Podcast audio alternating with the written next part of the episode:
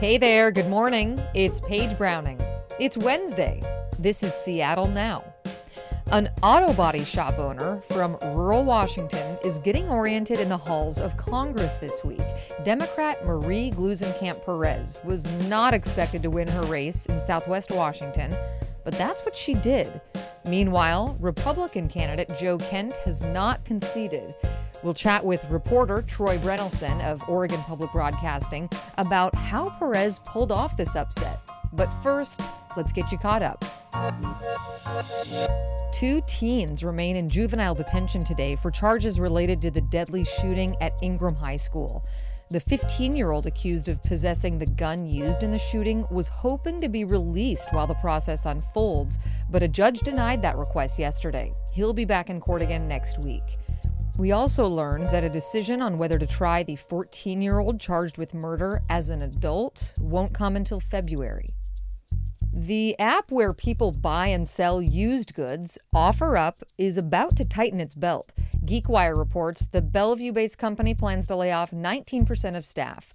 With a lot of home cleanouts in the pandemic, the tech company grew rapidly, similar to Amazon and Meta, and is valued at over a billion dollars. But the CEO tells employees their headcount outpaced revenue. And finally, your raincoat is probably having some FOMO this week. SeaTac's rain monitor, it's dry, has been for seven days, and is expected to be for another five. SeaTac is behind on its usual November rainfall by more than an inch. Democrat Marie Gluesenkamp Perez has defeated Trump-backed Republican Joe Kent in the nationally watched race for the Southwest Washington 3rd Congressional District. That was KUOW's Angela King announcing Marie Gluesenkamp Perez's win in Washington's District 3 congressional race. Hers was one of the biggest upsets of the midterms, so unpredicted that 538 gave her opponent, Republican Joe Kent, a 98% chance of winning the seat. But against all odds, Gluesenkamp Perez flipped a seat from red to blue in a surprise win for House Democrats. Oregon Public Broadcasting's Troy Brynelson covered the campaigns and is here to take a closer look with us. Thanks for being here, Troy. Hey, thanks for having me, Paige. So, Scenic District 3 in Washington spans the state's southern border, farm and timberland, some coastline, and includes an urban core, Vancouver. And it's been red for more than a decade. How do you think Gluesenkamp Perez broke through and caused one of the biggest upsets of the midterms?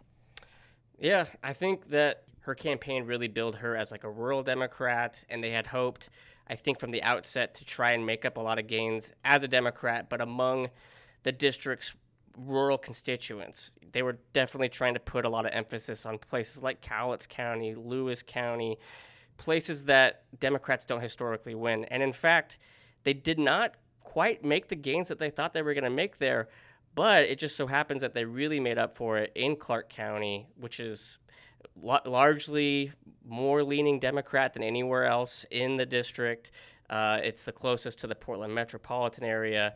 And here, so far, she had been leading Kent by about 11 points, which amounted to about 22,000 votes.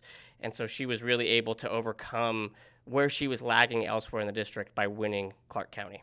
And she has talked a lot about that in the lead up to the election. And now in the aftermath, winning Republican voters over. Is there evidence of that happening based on the voting results or maybe comparing it to other races? Yeah, there is. You know, I said earlier that uh, Clark County definitely leans Democratic, but there's also a pretty strong history here of suburban Republicans. And as you were kind of alluding to there, we can look at the ballot results here just in Clark and see that there were at least 8,000 people who voted for Republican Senate candidate Tiffany Smiley, who did not vote for Kent. And so, just talking about voters, only voters, it's clear that there are a certain sect of Republicans in Clark County and in this district whose message Kent did not resonate with. Hmm. I want to talk about the district. There was a perception that this is a deep red district, an easy win for Republicans again. And the National Democratic Party was really focused on other races, hardly giving Gluesenkamp Perez any attention or money until toward the end of this race. So I'm wondering, Troy, can you explain who is District 3, looking at the history of their politics? Yeah, that's a really good question. When I think about this district, it's you know, it's not a monolith. There are a lot of different types of voters here, and perhaps maybe that's why it's sort of hard to pin down. You were kind of describing the the scenery changes a little bit earlier because if you go out, there's a lot of natural resources industries here from the coast all the way up to I 5. You've got timber country, you've got former aluminum plants, you've got uh, paper products. These are historically Democrat leaning because they were largely driven by union jobs and union strength. But now those areas that we're describing, which aren't the, you know uniformly across the district, but those areas are leaning conservative. That's not always the case. Pacific County tends to be a place that we would associate also having some of these strong union ties, but Gluesenkamp Perez did very well there. And then kind of closer to the to the Interstate 5, you've got a little bit more of a metro forming. We've talked a lot about Clark County already. That's certainly much more of an urban and suburban voter. And then I guess it gets rural again as you dip out into Skamania County. These voters, they're obviously they were leaning very heavily on Herrera Beutler for the last decade, like we've been talking about. But this district also was Democrat before then. So it's often been described as a very purple district. It lives up to that name in a lot of ways. Yeah, it's just a, a broad cross section, I would say. Hmm. As you were covering this race, what were you hearing from voters? Did you get any sense that this seat could flip? Did they have a sense of that?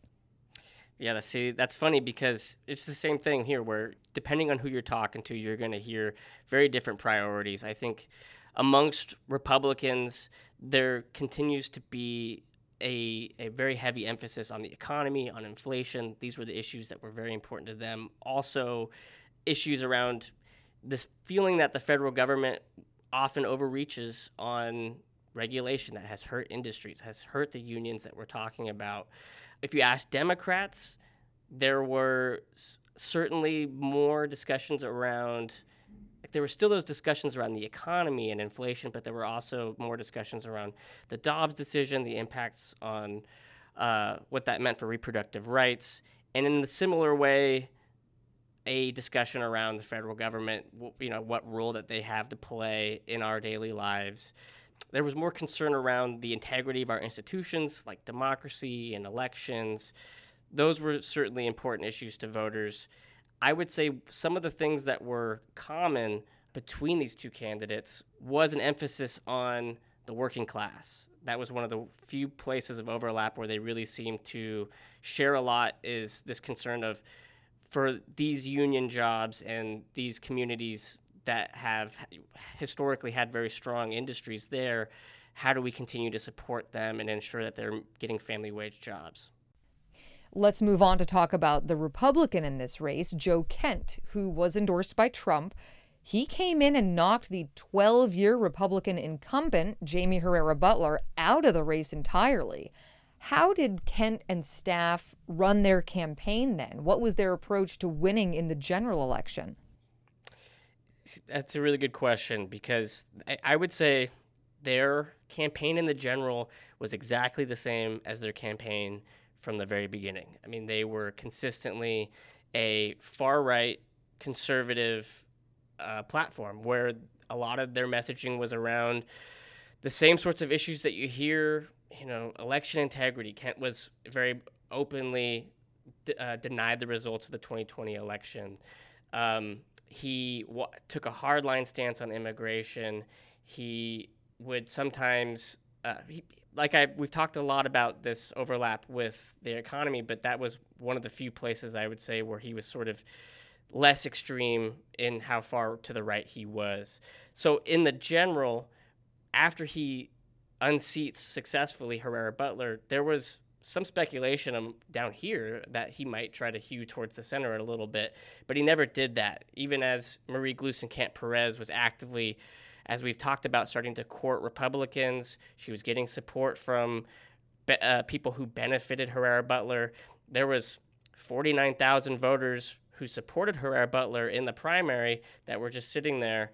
and Kent never really seemed to try and meet them in the middle. Uh, and that, I think, is what the Gluesenkamp Perez campaign would point to as to one of the main reasons why they were able to dig this out. Was because they made the efforts to come closer to the middle, ran a very left of center campaign while Kent stuck to his guns. And I want to point out that Kent has not conceded in this race, and he's been putting up social media posts about waiting for votes to be counted and waiting for challenged ballots to have uh, maybe an incorrect signatures corrected and be counted, etc. Meanwhile, Gluesenkamp Perez has not wasted a single minute. She flew to D.C. almost as soon as this race was called. She's been in the Capitol, meeting Congress members, and getting oriented. Here she is on CNN from D.C. Well, I mean, your your priorities are different. The way that you live, you know, I live on a gravel road. I get my water from a well. I get my internet from a radio tower. I mean, that changes the way that you look yeah. at the world. I am one of the working moms that can't find daycare. I've brought my baby to work with us at the auto shop. I mean, that yeah. changes who you are, that changes your priorities. And I think that, you know, we need to start electing people who really look like America. Basically, she's already at work. So I'm wondering, Troy, what's the message you're getting from this? Gluesenkamp Perez's message that she's trying to send out is that she won and that she's ready to get to work. She's ready to put this behind us. Kent's message instead is that it's this is not over. We are there's still enough votes to count in their minds, and that it's legitimately not going to be over until it, and I quote every legal vote is counted. And I think if you are a campaign that is running on election integrity, it's not too far from that to to be making this stance that look uh, I am not going to concede until we have every vote possible checked in to make sure all the I's are dotted, T's are crossed. Uh, but the math is the math, and it certainly it's not mathematically impossible that this could continue and, and maybe even still go in Kent's favor. It just so happens that it would be a complete once in a blue moon spectacular mathematical improbability that it could go in his favor. Mm. Gluesenkamp Perez is new to politics. She's an auto shop owner. She's pro choice. She's for gun rights. And she campaigned to and convinced some Republican voters. What are you watching for as she steps into the new role? I think what I'm looking for from Gluesenkamp Perez as a freshman congressperson what kinds of policies is she going to support? She ran as a rural Democrat, wanting to help her rural constituents. She was carried by Clark County, but does she still try to support policies that actively benefit those constituents when the Democratic Party recently has maybe put policies forward that don't always work in rural America's best interest. So I think it's going to be really interesting to watch what kind of line she walks. Troy Brynelson is a reporter for Oregon Public Broadcasting. Thank you so much for speaking with us, Troy. Hey, thanks for having me. Thanks for listening to Seattle Now. Jenny Cecil Moore produced today's episode. The show is also produced by Caroline Chamberlain Gomez, Clare McGrane, Vaughn Jones, and Brandy Fullwood. Matt Jorgensen does our theme music. Seattle Now and KUOW Public Radio are members of the NPR network. It's an independent coalition of public media podcasters. You can find more shows in the network wherever you get your podcasts. I'm Paige Browning. We'll see you again tomorrow.